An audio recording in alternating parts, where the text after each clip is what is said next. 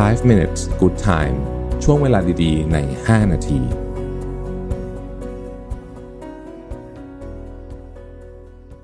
สวัสดีครับ 5 minutes นะครับ คุณอยู่กับประวิทยานุสาหะครับ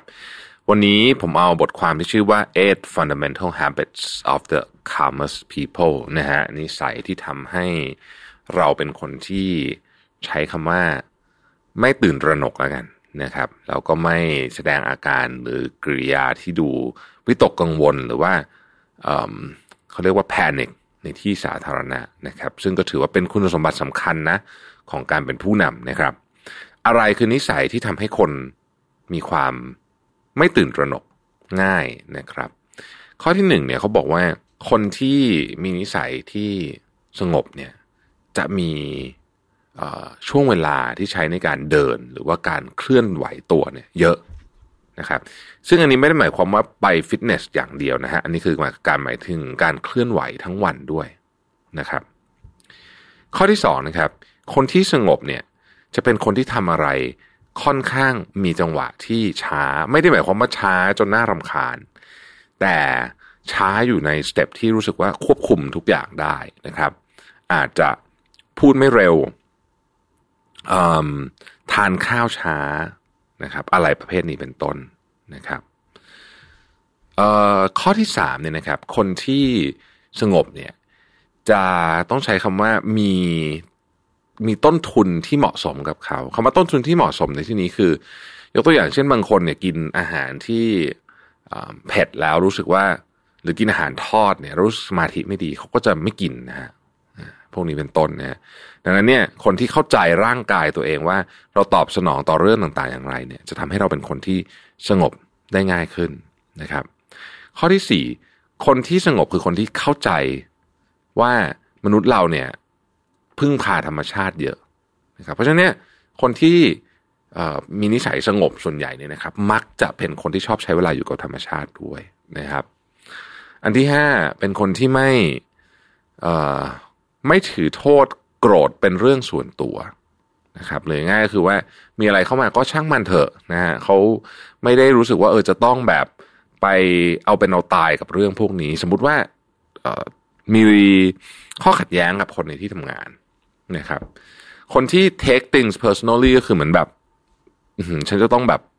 ไอ้นี่มันพูดจาไม่ดี ฉันฉันจะต้องไปลุยมันให้แบบถึงตายให้ได้อะไรแบบเนี้ยก็จะเป็นคนกลุ่มหนึ่งกลุ่มที่ เขารู้สึกว่าเอองานก็คืองานนะครับ จบเรื่องงานก็คือจบเรื่องงาน ก็จะสงบกว่านะครับ ข้อที่หกเนี่ยนะฮะมีมีการเข้าถึงเครื่องมือบางอย่างที่เชื่อมโยงจิตวิญญาณนะครับ ซึ่งอันนี้ก็อาจจะเกี่ยวข้องกับศาสนา หรือไม่เกี่ยวก็ได้ขึ้นอยู่กับว่าเรายึดถืออะไรเป็นหลักนะครับ ถ้าเป็นชาวพุทธเนี่ยคนที่จิตใจสงบก็คืออาจจะเป็นคนที่นั่งสมาธิบ่อย นะครับแล้วก็มีการพยายามเอาเรื่องของวิปัสสนากรรมฐานเนี่ยมาใช้ในชีวิตประจำวันนะครับ ศาสนาอื่นก็มีกระบวนการเช่นนี้เหมือนกันนะฮะคนที่ใช้เวลากับเรื่องพวกนี้เนี่ยหน่อยหนึ่งแล้วก็ทำให้เป็นนิสัยทุกวันเนี่ยก็จะมีนิสัยสงบมากขึ้นนะครับ ซึ่งมันก็ธรรมดาอยู่แล้ว เพราะว่ามันถูกออกแบบมาเป็นแบบนั้นนะครับ ข้อที่เจ็ดนะครับข้อที่เจ็ดเนี่ยนะฮะคนที่สงบเนี่ยเข้าใจว่า ไม่ใช่สถานการณ์นะไม่ใช่สถานการณ์นะครับ แต่เป็นความคิดของเราต่างหาก ที่ทำให้เราเครียดหรือเปล่านะครับพูดง่ายคือว่าสถานการณ์เนี่ยมันเกิดขึ้นนะฮะสิ่งที่เราปฏิบัติต่อมัน จะส่งผลให้เกิดความเครียดหรือไม่ ข้อที่แปดนะฮะคนที่มีนิสัย หรือว่ามีมีความสงบอยู่เป็นพื้นฐานเนี่ย คือคนที่เลือกจะทำแบบนั้น แปลว่าอะไรฮะแปลว่าเขาเลือกที่จะไม่ตื่นตระหนก ยกตัวอย่างเช่น ถ้าสมมติว่าเราลืมพาสปอร์ตไว้เวลาไปเที่ยวเนี่ยนะฮะ